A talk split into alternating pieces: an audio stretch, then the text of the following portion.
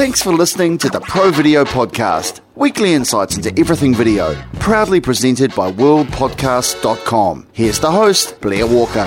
Hi, everybody, and welcome to the Pro Video Podcast. Every week, we bring you insights into film, television, online video, VFX, VR, AI, everything that continues to grow and develop in this wonderful industry of ours. Today, we're going to be deep diving into visual effects with the man himself, Hugo Guerra. Thank you so much for being on the show, Hugo. Oh, it's my pleasure. Thank you so much for having me. I, re- I really love your podcast, so I was very, very uh, happy when you contacted me. I know that you're from Portugal, and something that I'm terrible at is rolling my R's. So I was terrified of coming on the show and not being able to say your name properly today. it's fine. Most people think I'm Spanish because of the word guerra, but uh, it's it's not a problem. I mean, I I have a terrible accent. I can't really avoid it. I'm from Portugal. I can't do anything about it. Uh, but yeah, it's it's fine. Like you said my name perfectly. It was great. Thank you. I love your accent. And I love I love Hugo's desk. I love the knowledge that you're sharing with the industry when I hear you, you're so distinctly you. I think that that's that's something that um, everybody's looking at out for is that point of difference that makes them stand out, and you definitely have that in spades.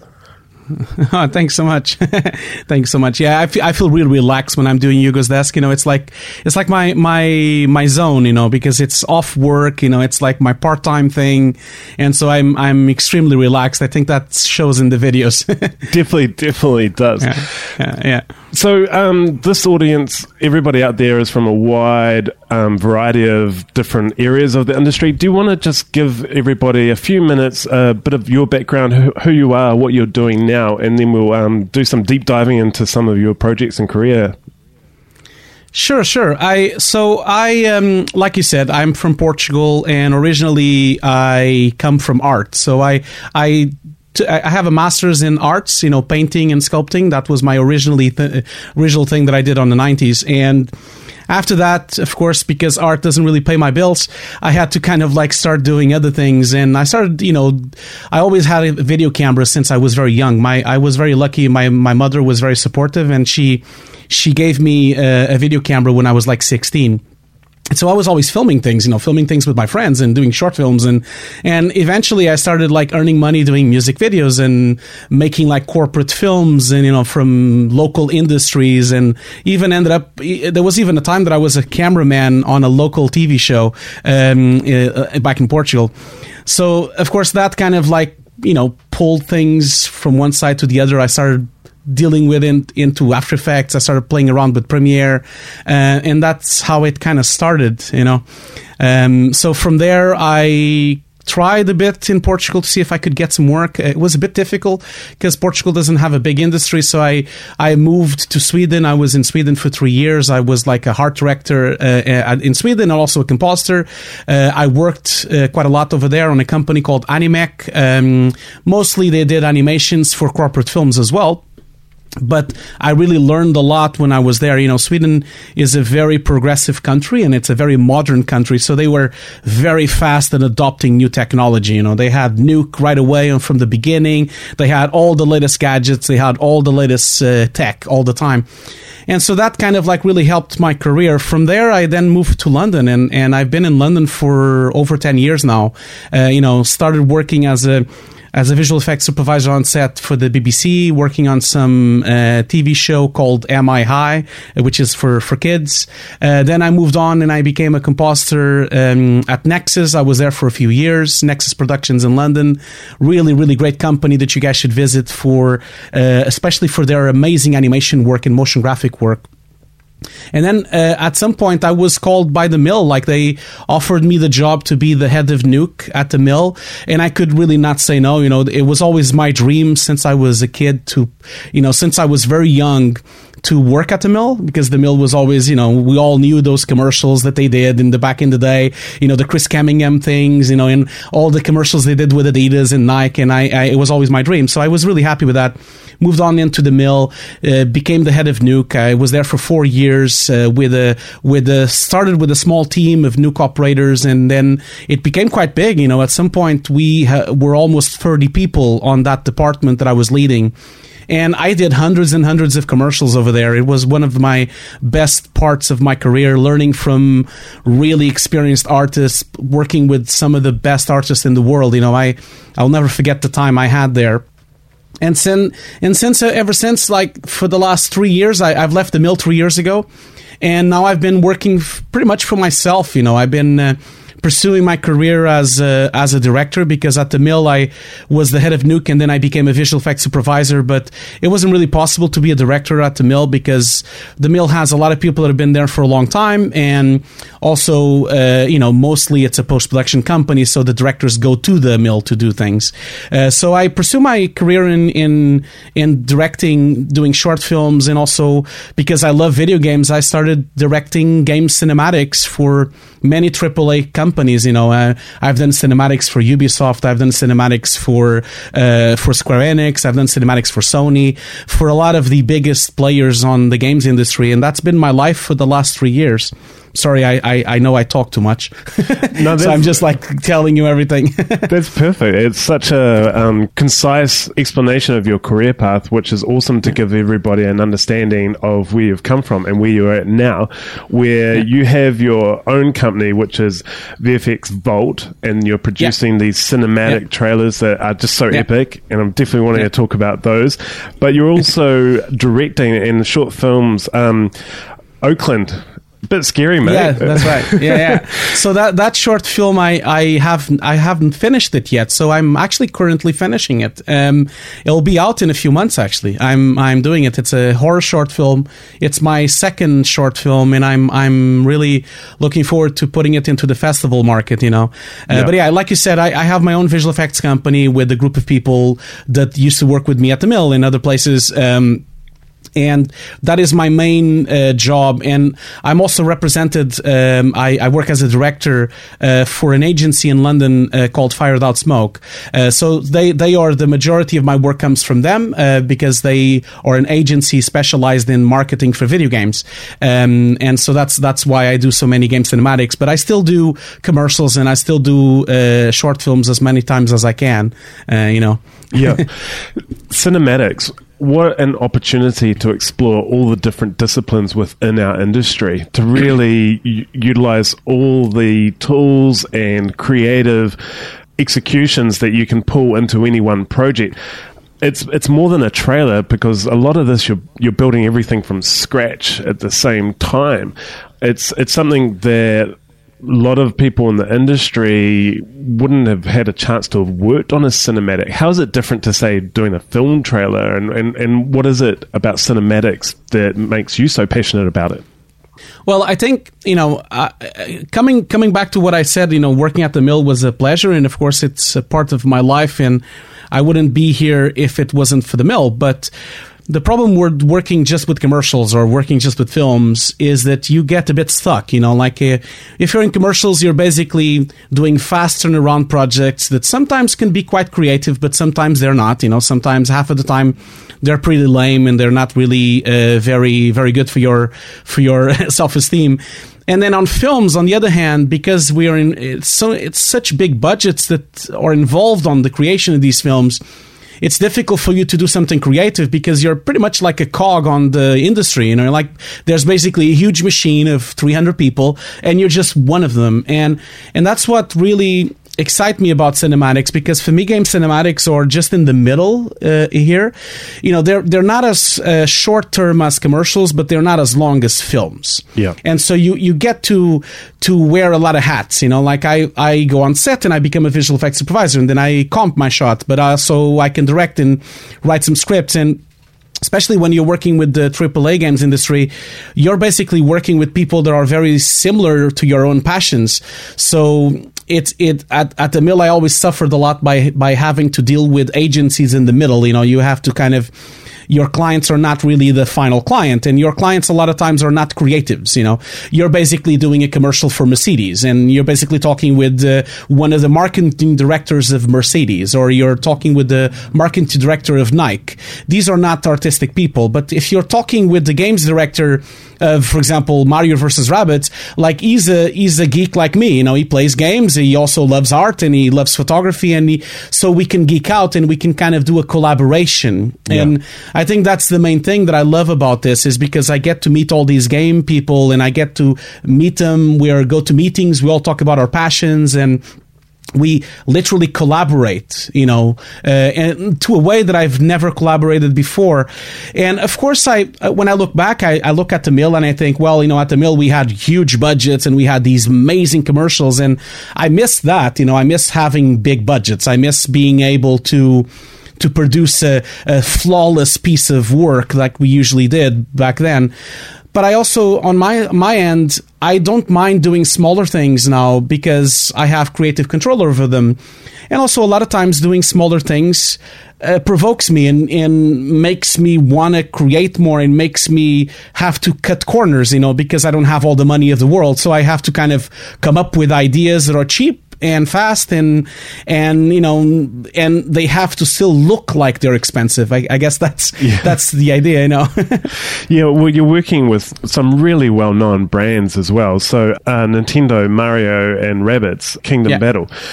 You're working with Ubisoft and Nintendo. Yeah, these are big brands that you're working with. That's what I think is so cool about the cinematics is that you have to represent the style of the game and the 3D aesthetic there. But then on, you're also working on something quite different with, say, The Walking Dead, where it's a very yeah. different style and execution. Yeah. Do you mind talking about maybe those two projects because they are quite yeah, different?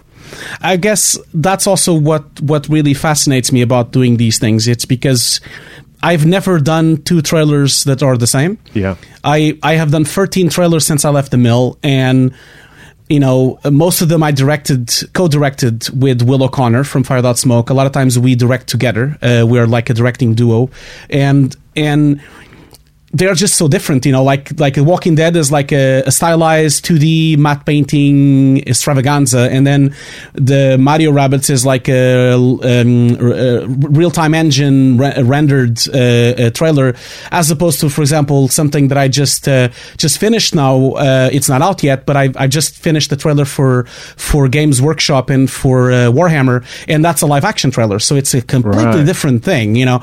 So we we again, it's the the multiple hats thing. And I guess, I guess that comes back to the games industry itself. You know, I, what fascinates me about the games industry really, and I know I'm going off topic. I'm sorry. I will answer your question, but for, for me, the the games industry, I know it's a bit cheesy what I'm going to say, but it, it, almost becomes the opera of my time. You know, mm-hmm. because it's not like film, it's not like television, it's not like literature. It has so many different artistic things in it. You know, it has script writing and it has music and it has programming and it has the most advanced programming, almost mathematical level, but also concept art and drawings and hand drawings and script writing and acting and voiceovers. It is literally like opera. You know, opera used to be, you know, Wagner always said that it was the combination of all arts because you had cine- cinematography and you had like, you had scenography, you had the paintings in the background, you had the guy singing, you had all those arts combined and I've always felt that video games, of course, not all of them, some of them, some video games are really pieces of art, you know, and I, I, that's what fascinates me. And, you know, I, I, I wish I could do games. I, I can't because I'm not a programmer and I don't know enough of programming to, to do them but I try to to contribute to the uh, artistic development of video games with what I know, you know, because I'm I'm in essence I'm a filmmaker. I always had cameras and I always filmed stuff, always did films. So I'm trying to make these films to help the games, you know, almost yeah. like advancing the medium that way. But um, uh, I know I went off topic, but to go back to the projects, I guess the Walking Dead and the Mario Rabbids were my favorite projects last year because um, The Walking Dead, especially because it was such a challenging project. We, we were told by Skybound that we couldn't use any live action because I don't know if you know, but the TV show and the comic book are from two different companies and they are not allowed to crossover really. They are not, they do not crossover. And so we were doing a trailer specifically for Skybound for the comic book era, like, and it had to look like the comic book. That was the main thing. We could not use live action, and for me, it was a big thing because I, I always use live action on everything. And so we, we had to make sure it looked very faithful to the comic book, and that's why we used so many of the comic book covers as inspirations for our vignettes. You know, Yeah. it was that's what the trailer was. It was a collection of vignettes of very uh, iconic scenes from the Walking Dead's uh, comic books. You know, we studied the comic books, we read a lot of them, we even got some art from them as well. And it was a very long process. Uh, you know, we worked on that for like six months. This is something I forgot to tell you as well. That's this is something I at the mill we were never allowed to do. We always would have just a month to do something. In the games industry, timelines are a bit more stretched because they are doing games for years you know so, so for them uh, the, you know and a lot of times you're doing a trailer and the game gets postponed and, and and you even have more time and i like that. I like having a small team with very talented people and we work for a long time on something because that allows me to mature the project allows me to look at it several times. And a lot of times we change it a lot. You know i i just recently a few days ago i did a keynote about the walking dead project at uh, vertex here in london. And i showed pretty much 20 shots that we did for The Walking Dead that never went to the trailer, you know, because we just did this kind of evolution of creativity where we tried something and then two weeks later we didn't like it. And then we tried something else and then we didn't like it. And kind of evolved and kind of matured like like a fine wine you know almost like that. And i like to have time. I love to have time. I, I always prefer to have time than money for a project you know. Yeah. prefer to have a lower budget but just time. Time is is the greatest thing for artistic you know. I i, I like that. Awesome. Yeah, the the Walking Dead it really struck me. I, I love the textures and the layers and the dirt and the scratches, all that all the grittiness, you know, that's um that makes up that whole timeline and that whole world. Yeah, it, it's a very cool piece. It looked like there's a lot of 3D that's happening a little bit in the 2D execution as well. There's like some mocap data happening with zombies walking Yeah. and things like that. Yeah. yeah. So for a 2D execution, you're still utilizing all of the um, tools in your tool belt too. I do, yes, because I, you know, I, in essence, I, I always, uh, I always pick up a project like if it was any other visual effects project. You know, I use the same tools always. I always have Nuke for finishing, uh, Photoshop as well, and for basically creating the assets. And I always have Maya to animate and rendering it in Redshift. And it tends to be the same tools because for me it doesn't really matter what we're making because these tools are quite flexible you know they they can be and i'm i'm also very software agn- agnostic you know i don't Yeah. really care what i'm using. I just use a lot of things um, and i use a bunch of softwares but lately i've been stucking m- mostly with nuke and with maya and with redshift but it could change you know i've i've used so many over the years.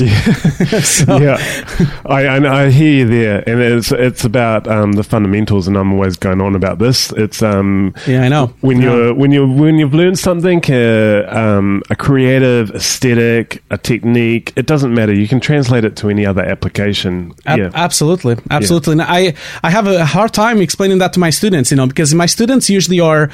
I, I teach a lot um, on different schools all over the world, and I do lectures, and they they are so obsessed by knowing the the tech, and they're so Yeah. obsessed by knowing the the buttons, and I I I really have a hard time convincing them that guys, this is not what matters. You know, it really isn't.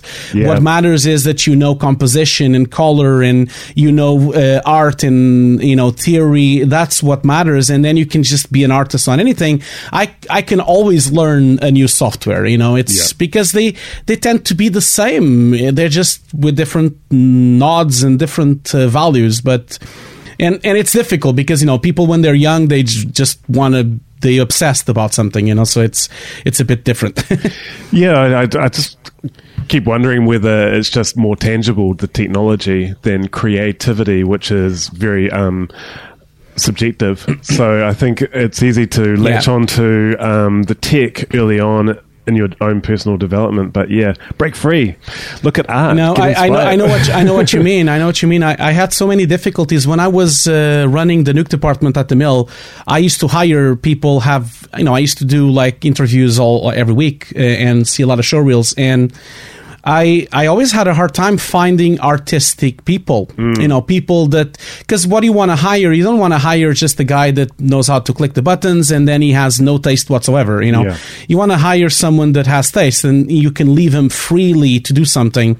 And eventually, like what you really want to do is you want to hire people that are better than you. That's the idea. Because if you do that, then you learn with them and you advance the whole department together, you know. Um, so that was difficult, you know. Like I, I felt always the the need to convince people to guys buy a camera, go and take pictures, you know, go to the museum. You know, the, you live in London, there's like free museums everywhere. Just go on Saturday and watch some art and go to a show, to a theater, or watch some good classical films. You know, don't don't just watch you know bullshit movies from um, from Marvel. I'm sorry, I don't know if I could curse if I could curse on your podcast. I'm sorry, no, uh, but uh, but I, I just I just feel people forget the basics, and I think that's probably because I I come from that. You know, Yeah. I I I did an art degree, so for me. Everything is about the theory, uh, the color, and the composition. We, Yeah. we we didn't even have technology on our school. You know, it was a is it's a, a a Portuguese school on the nineties. You know, Portugal is not known for technology. We didn't even have computers on the first years of the school. It was all about drawing and painting and the classical things. And I I guess it made me classical, yes, but it also made me learn things that that are not connected with the times that we we have now you know because it, it's like classical things that have been happening for centuries you know Yeah, definitely. Um, looking at classical painting and the understanding of light, you know, I'm just always in awe uh, at seeing the masters and how they saw light and replicated it and um, turned it into their own voice. Totally, totally agree. It's I was the same um, when when we were studying the first year. We didn't really touch a computer. It was not until the second and third years, but the it was always about the fundamentals of design and design theory and color theory and composition and gestalt and and and and you can get drawn into the tech side of the business and it's fun. It's really cool, like new toys coming out, but Yeah. you have to keep pulling back to the fundamentals of design to really be creative, artistic, and be commercially viable, really, in the long run. absolutely I do Absolutely. want to ask you though, because I knew you a long time before um, you ever heard about me, because I was part of FX PhD for a long time, and that's where I first heard your name when you were teaching um, Nuke, and you're also teaching Nuke Studio and Hiero. Yeah. And that, Yeah, was a few years back now, but you, you've been sharing and giving to the wider industry for a long time as well.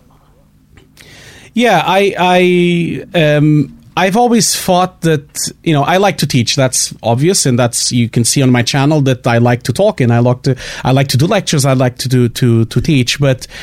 I don't. I, I'm not. A, I'm not a full time teacher because I don't believe the teacher should not do production. So I I split my time between production and teaching. Uh, sometimes it's not 50-50. Sometimes it's 80-80, and and I I do too many things.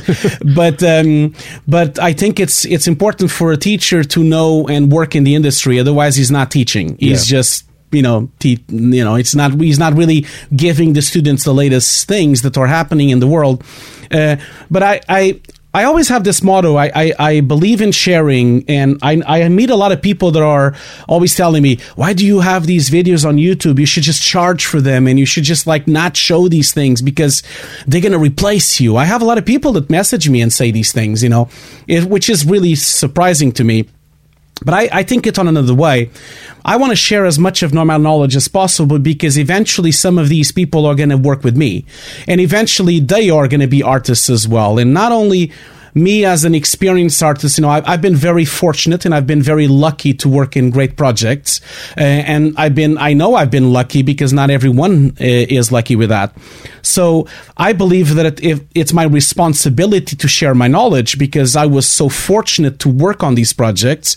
And why not share them so that other people become good artists as well? And we all together can advance the art form and we can all advance video production and film production and games production. So it's not just about maybe in the future I'm going to work with people and I want to make sure the, the people work correctly, you know, because I want to have good artists around me. But it's also a, responsibility. And I, I try to convince other fellow senior artists around me to do the same. Sometimes I manage, you know, there's been a few of my friends that have started YouTube's channels as well and been sharing things on FX PhD, been sharing things on other places, but there's still a lot of people on the industry that think that they have secrets and that they know things that no one else knows. And it's Yeah. just it's ridiculous. For me, it's ridiculous. It's ridiculous because we live in a time that nothing is a secret and we should all just work together and that's it. You know? yeah, I, I agree. Totally agree. Um, yeah. yeah, and I've said that so many times as well by giving, you just get so much back, and you don't know how that will be. It's, uh, you shouldn't be giving just to receive back, but it's true. You do get that. Yeah. And by giving so much, people know who you are and respect you. And then I, I, would think that that would mean that they come forward out of the woodwork to connect with you. So it's an opportunity to connect with people that would never otherwise you would have, like just as we are right now. Yeah, no, absolutely. No, I, I, absolutely, I agree with you. And and it's fascinating how I see how the organic things happen. You know, because when I started doing the YouTube channel, and even before I was teaching, I never really thought about about it, about it about it that much. You know, I just started doing some videos, and it was never never occurred to me to become a business. It never occurred to me that I could even earn money from it. And and currently, I am. I'm I'm starting to earn some money because now I have sponsorships. You know, I have companies that are sponsoring ship, and and but the funny thing that happened was that I have even without even noticing I started being noticed by my clients as well, which is really funny. So, for example, two years ago, I did this massive cinematic for Homefront: The Revolution for Dambusters and for uh, Deep Silver, and we I directed it with Will O'Connor again at Fire Dot Smoke, and we we created a bunch of things for the game. We created lore for the game, we created gameplay trailers, and a massive live action intro for the game, and. Uh, the studio loves those videos on YouTube. They love to see the breakdowns, and they they actually retweet my breakdowns and they retweet my videos. and And I've even had the opposite. I've now had studios coming up to me, contacting me to work on cinematics because they've seen my videos on YouTube. Yeah, that happened recently. You know, I was I was having a, a, a meeting with uh, with the fellows on on Iceland from CCP uh, for Eve Valkyrie and we were just having the first meeting, you know, about because they wanted us to do a trailer for them for Eve Valkyrie. And the first thing the guy says on the email, like like on the on the Skype call, it's like, by the way, I I I seen your talk at FMX and I follow you videos on YouTube a long time. I hope that this trailer can be one of the videos on YouTube. it's awesome. and oh, I was so, so happy. I was so happy there because I was like, oh shit, we're not even we haven't even done the video. We haven't even done the trailer, but he's already kind of thinking, it would be cool if he does a breakdown of it. yeah, yeah. Well, people people want the projects and the work they're involved in um, highlighted and celebrated to be able to say, yeah, exactly. yeah, yeah, I did, I was on that, so I can understand yeah, exactly. that. Yeah, that's exactly. awesome. oh, so good, man, so good. Hugo's Desk, that's the YouTube channel. There's so much great info in there. You really go into some great details, and the the series that I really like is you just have to be better and then yeah, yeah.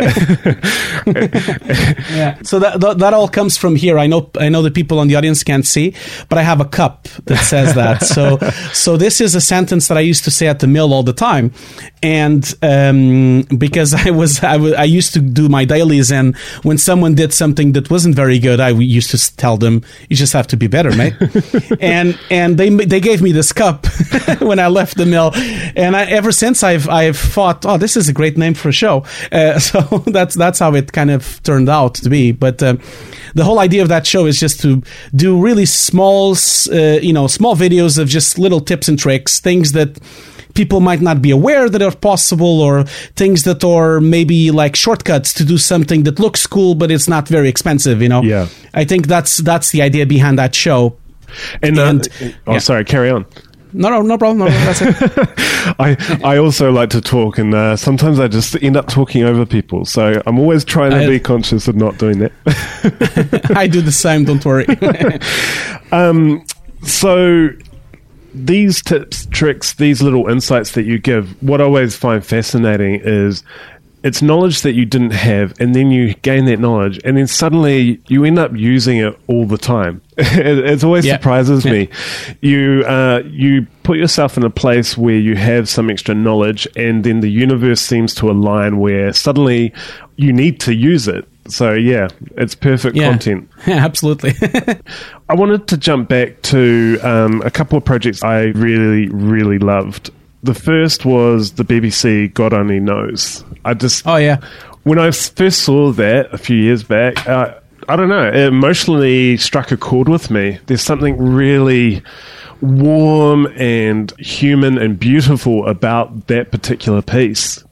Yeah, I, th- that was a great piece. I, I, I, that was my last project at the mill. That was the last, last thing I did at the mill uh, before I left. Um, I actually was already leaving um, while we were doing the production, but then I, I stayed until we finished the production. But that was the longest project I did at the mill as well. We we worked on it for over a year. It was a year and a half that we worked on since the the first thing that we filmed, which was Elton John, until the last last thing, which was basically um, the orchestra itself. Um, so I I it was was it was definitely one of my highlights of my career. I, I enjoyed really a lot working uh, with the director Francois and and with the agency. Like it was it was amazing, and especially knowing all these artists. But the the, the most amazing thing about that project was the not knowing what we needed to do or not knowing how we were going to solve it because. Yeah there was a fundamental problem with that project. We we had you know the agency had this idea, and Francois, the director, had this idea of making this music uh, uh, orchestra with all these people.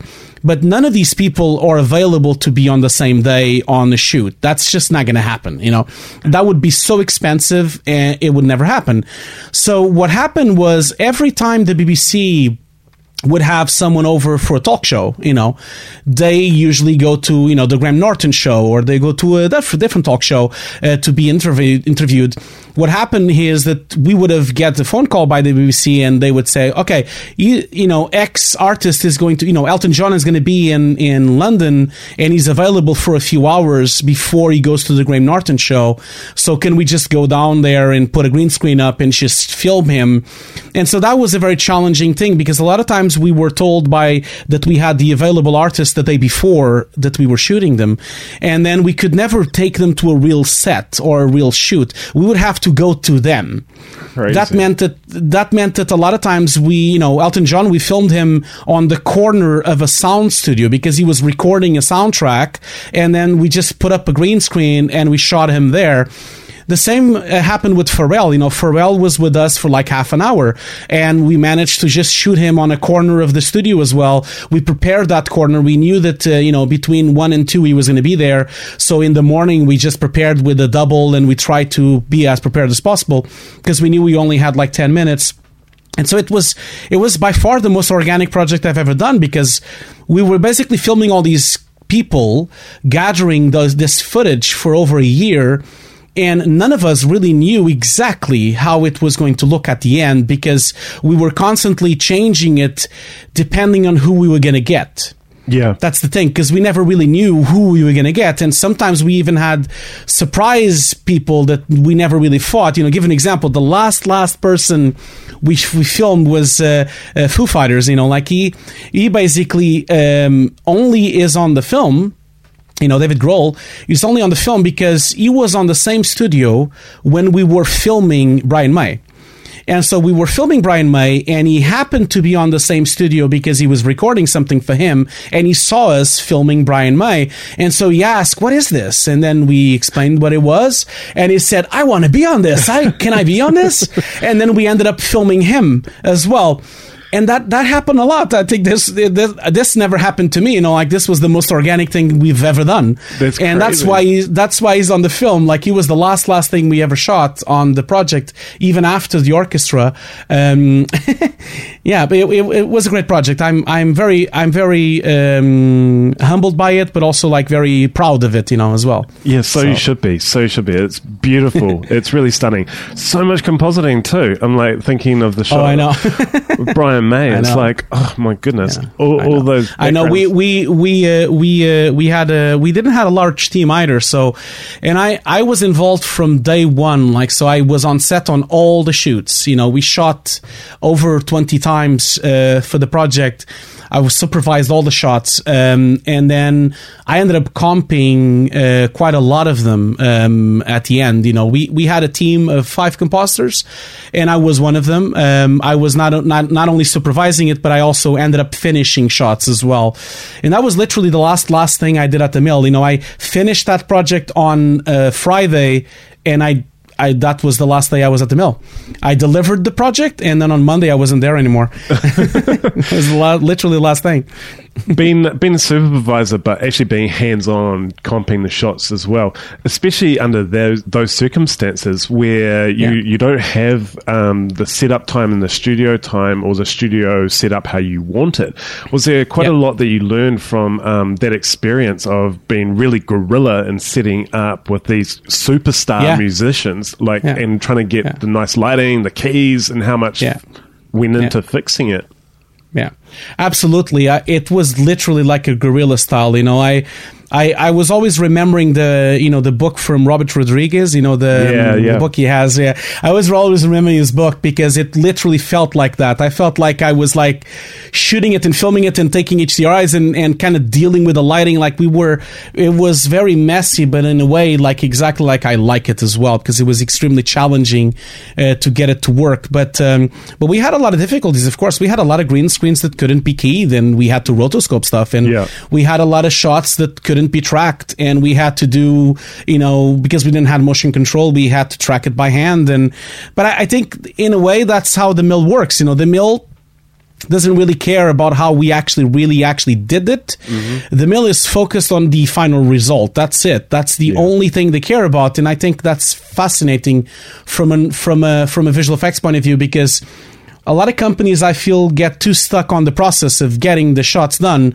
We never think about the process. We just do them, and we need to make them look good, and that's why the mill is so software agnostic. And there's you know you go there and every software is installed on the computers. Every soft, like it doesn't matter if you're a Max artist or a Maya artist or a Cinema 4D artist, or of course there's a pipeline and there's a folder structure and there's a way of working, and that's of course needed.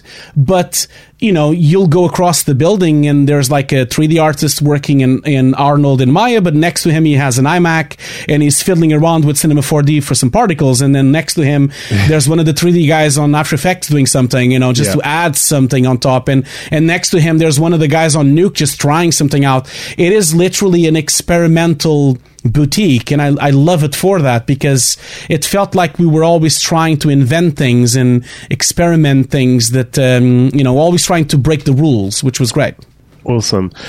It's um, such an amazing piece. We'll have the link to that as well as the other projects that we talk about in the show and um, Hugo's YouTube channel as well. A big shout out to Matt Lloyd who does all the show notes. Thank you so much, bro. Really, really appreciate it. You make my life so much smoother with writing up these notes and adding the details that make it useful for everybody out there listening to find these links and click through and watch these videos and that's a must you must watch that piece as well as the next piece i want to talk about which is leonard in slow motion which is just Oh, a yeah. cool project what a what a fun film do you mind sort Yeah. of telling the audience uh, about that particular project Yeah, that that project was um, a collaboration with a longtime friend uh, called Peter Lavolzi, and he's the one directing it. So I, I work with Peter a long t- a, lot of times uh, when he when I was still at the mill. So I did a lot of commercials with him, uh, especially for the BBC uh, radio uh, commercials, which has like a like a puppet. Um, i love them uh, that's with- so yeah, funny yeah. so funny Yeah, so those were those were directed by by Peter and Martin, so they are a directorial duo. But uh, Peter Lvosky uh, did Leonard Slow Motion. He wrote it, and he invited me to be the supervisor and to actually do the visual effects. And it was a lovely, like it was beautiful. It was a, such a nice project. I, I really I loved the script from Peter. It was amazing and. It was like three wonderful days we had on set on NLA with brisk. It was so hot, man. It was insane. It was like 40 degrees, so we had a lot of problems on that sense. But um, but it, it was just a, an amazing crew. You know, everyone was really on their top of their game trying to make this entire short film only on three days. We only had three days, and it was a very low budget production. But it also was really up my my alley because it was such a challenging thing. You know, we we didn't have money for motion control. For the audience that doesn't know what motion control is, is basically the ability to repeat camera moves without having to do them by hand, which means the the multiple plates you can shoot will line up automatically. Yep. So we couldn't do motion control. So we, we did something that I usually call the Spanish motion control, Roto. which is uh, yeah, which is basically doing it by hand. You know, which is which is um, which is the cheap motion control. Right. And that was that was the, the effectively the only way we we found to do it because it was really challenging because we had to shoot, uh, you know, Martin Starr. The actor, the main actor, uh, at 120 frames per second, Yeah. but the film was shot at 24. And so we had to do all these really complex calculations to find out okay, how long does Martin take to pick up a cup? Uh, at 120 frames per second, and, and and then he has to match the dialogue scene with someone else, and maybe that person took five seconds to say his sentence. This is the same thing with camera movements when he's running through the street we had to calculate how long it takes to reach the end of the street, and then we had to move the camera at 24 frames per second at a much uh, you know different speed for it to match what we just filmed with him. So it was really like like difficult to kind of sort all that out on my head, and and but but it worked. We we managed to calculate it correctly, and we managed to. We had a really a wonderful crew, um, and and we we had uh, Bryce, our cinematographer. He was amazing on that. He was very helpful, and I I like to work very closely with the crew. You know, I I've always done that even at the mill. You know, we always hear these uh, horrible stories about oh, the visual effects supervisor always have a hard time with set, you know, they never care about what he says. I have the ultimate trick for that. Uh, the ultimate trick for you to be heard on set is for you to get to know the people that you're working with. That is the way you do it.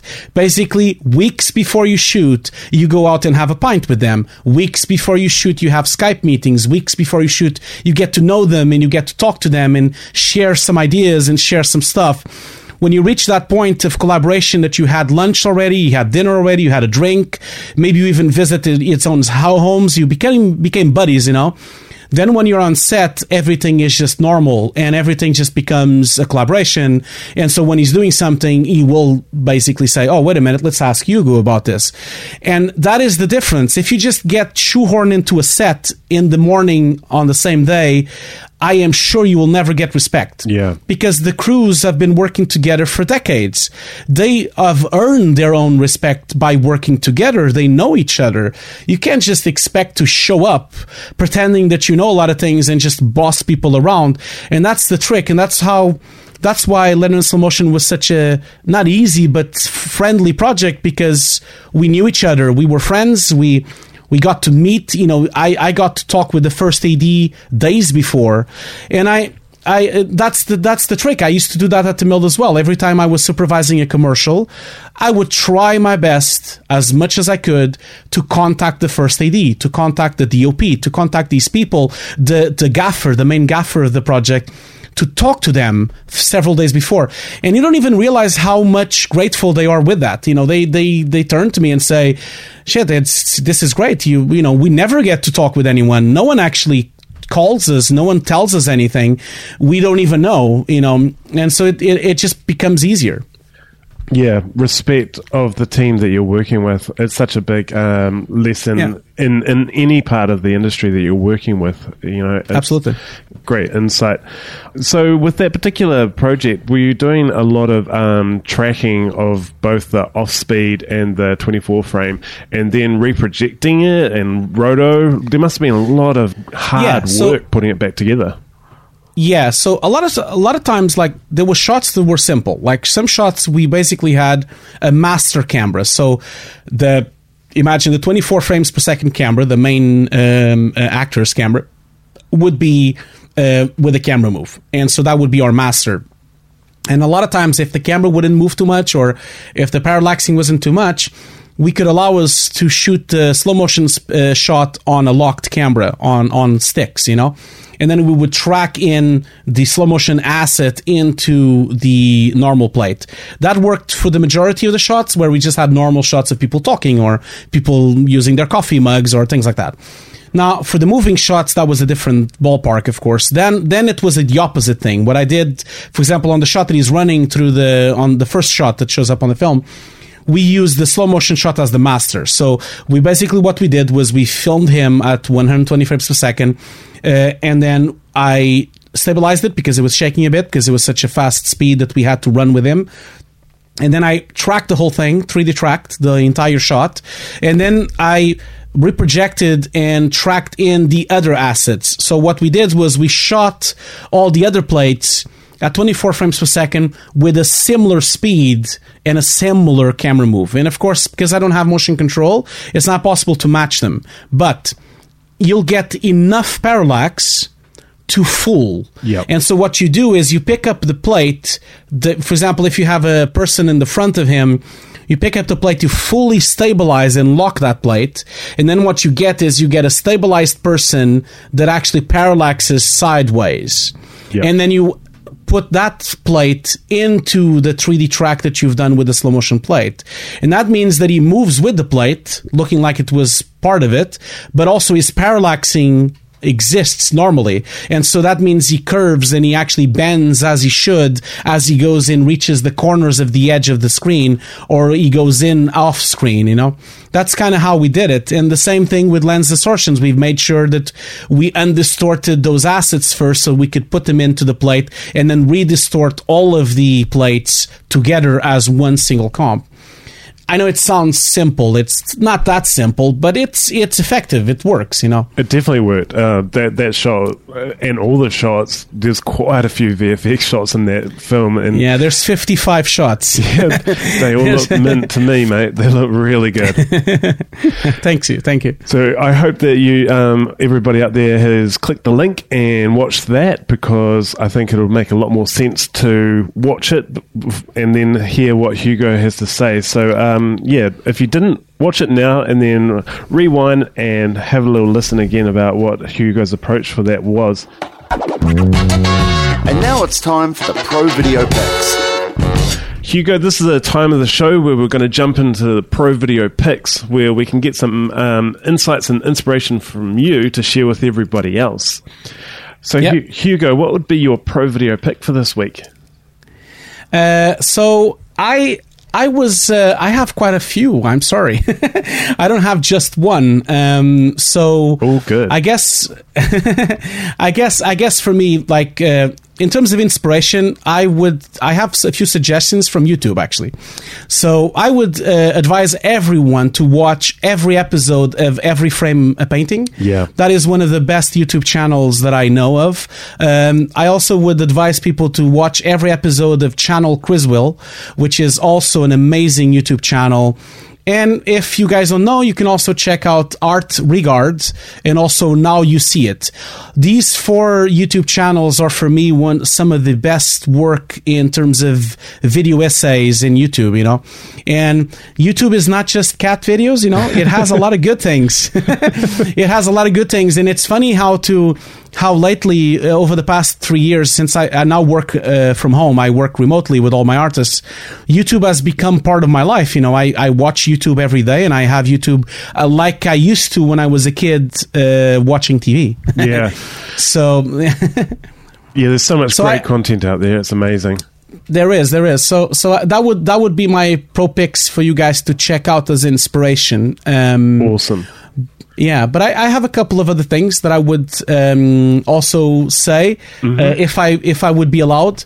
Um, so, if you want something really relaxing that doesn't really have anything to do with this world, you should jef- definitely check out LGR, which is a YouTube channel called Lazy Gaming Reviews, and it just relaxes me because he opens up these computers from the 80s and the 70s and there he basically finds these mint IBM computers from the 70s and opens them and packs them uh, live in the show. And sometimes he finds like still sealed copies of the original Monkey Island you know? And it's it's amazing. Or he sometimes finds mint copies of, of original software you know like Word 1 from Microsoft. And he just goes through them and not only opens the boxes and talks about the little history of them but he actually runs the software and he actually runs the computers and tests them uh, with games of the era, which is it's great. So you guys definitely should check out LGR. It's it's always like my go-to channel every week. He makes two videos per week. It's always my go-to channel to to kind of just chill out and see someone opening an IBM from the 70s.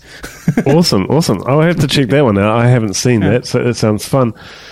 So, Hugo, inspiration and influence. This is really can be anything that you find your influence and inspiration. So, what would yours be? Well, I again, I, I I'm sorry. I always have a lot of influences because I, I never really, never really am a very big fan of these people that have like this question. Oh, what's your favorite film director? I, I have many film directors that I like. Uh, so I I would say that without a doubt. Stanley Kubrick is my biggest inspiration. I am truly obsessed by Stanley Kubrick. Unfortunately, uh, he died before I could meet him. Um, but I have every book from Stanley Kubrick, as you can see here on my shelf.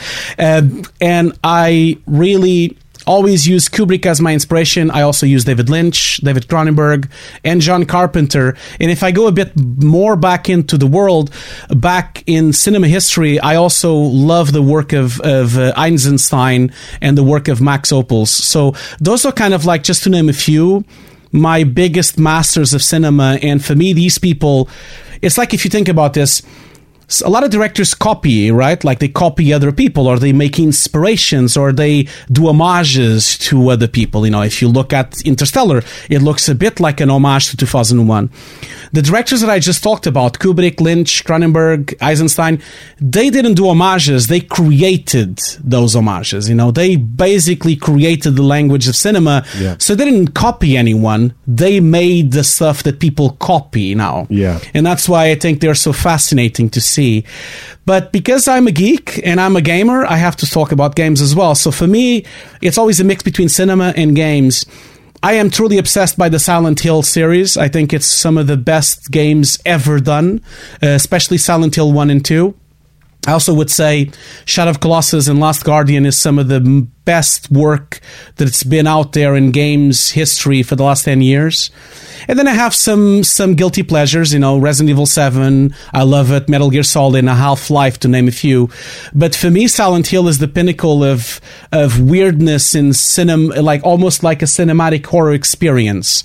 And they truly give me a huge amount of inspiration, uh, both from the soundtracks and also the art as well. And talking of art, another piece of inspiration that I really advise everyone to do is to buy every book of art of that you can find. So every time a, a film comes out, they do a book called The Art of, and uh, I have hundreds of them, as you can see here on my shelves. And it's good for you to buy them right away because they go us they go out of stock immediately because usually it's very short runs. But if you look at some of the books, you know, if you buy the art of even Mar- a Marvel film, you know, like Doctor Strange, or if you buy the art of of, of the Black Panther, even if you buy them from these really popular films, there is some incredible concept art and incredible pieces of inspiration that you can learn from these books because these books have the original concept. And unfortunately, the original concept art is always better than the final thing. Always. And so you get the purest form of art on these games and TV shows and, and films because those are the original ideas that came from the very beginning of the production. And they're not they're not like washed out by CEOs and by producers and by other people influencing. Those are the ideas of uh, an art guy that just sit down in Photoshop and painted something because he, re- he read the script. And of course, that then mutated to a weird film in the end. But those books are just fascinating, I think. Awesome, awesome picks. Like so much there for everybody to dive into, be inspired from. And I'd also love to know what would be your inspirational video for this week. Inspirational video for this week. Um, that is a really tricky, tricky one um, for me to say. I'll do something. Maybe it's a bit obvious, but for me, like the I'm really a big sucker for silent uh, for for uh, science fiction films, and uh, for me, Under the Skin was some of the best cinema produced in the last ten years. And uh, not only is this you know not only he has been really overshadowed and not really uh, people don't really take his work uh, seriously, but I think Under the, Under the Skin is a masterpiece. And so if you guys haven't seen that film yet, you should go and buy the Blu-ray. Specifically buy the Blu-ray because it has a couple of. It doesn't have a lot, but it has a couple of making offs. It has a couple of uh, interviews. Unfortunately, it doesn't have an audio commentary, which is something that I love. I love to engage in hearing audio commentaries, but I think audio commentaries are becoming a thing of the past, unfortunately, because uh, when you see films on iTunes, they don't have them. Yeah. But uh, I, I would really recommend to to check uh, Under the Skin if you haven't seen it. Awesome. Awesome pick. Thank you very much for that one. Hugo, where can everybody follow you online? Where's the best place? I would say that my most active is Twitter. Uh, so you would find uh, my Twitter is Hugo C. Guerra. Uh, that's my Twitter handle. Um, so you can kind of see there what kind of talks I'm doing, lectures, what videos I'm putting out, what work I'm doing. Um, and of course, you can follow my YouTube channel called Hugo's Desk. Uh, that will also uh, be I, I, guess those are the two main places. I also of course have instagram and i have facebook and it's the same handle you know. Hugo C. Guerra on, on uh, facebook hugo C. Guerra on instagram as well. Uh, but twitter is my active uh, thing you know so. Sweet man. And and if if anyone just I'm sorry to shoehorn this here, but if anyone wants to support my YouTube channel, I also have a Patreon. And so they can also go to patreon.com slash Hugo's Desk. And like I like I said to many people, my videos are all free.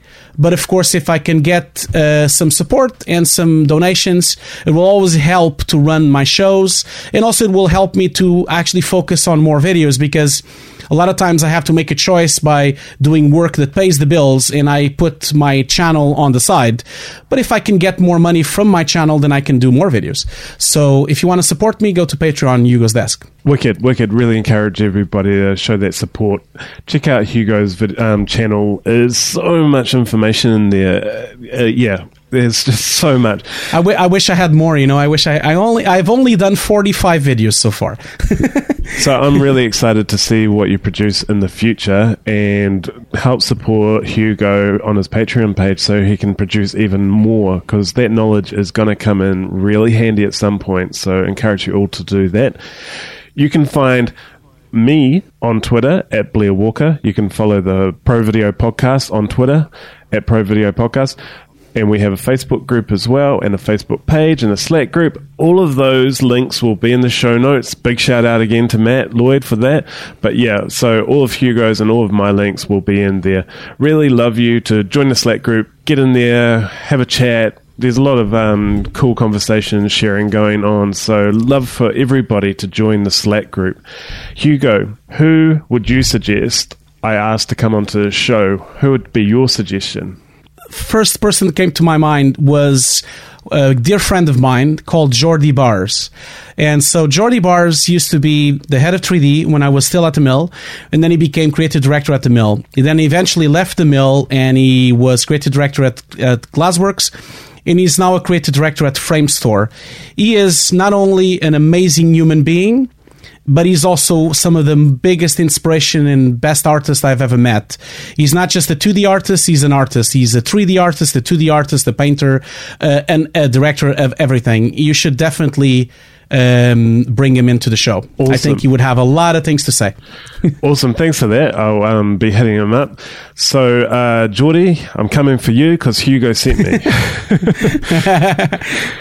Hugo, thank you so much. I have to have you on another time because there are so many things that I wanted to dive into that I think would be great for a future episode. So, thank you so much for coming on the show today.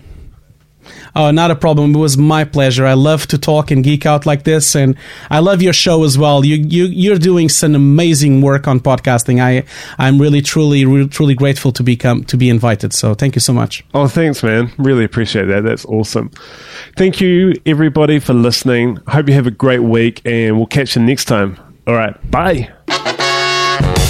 Join the conversation on Facebook, Instagram, or Twitter at Pro Video Podcast. Please subscribe, rate, and leave a review on iTunes.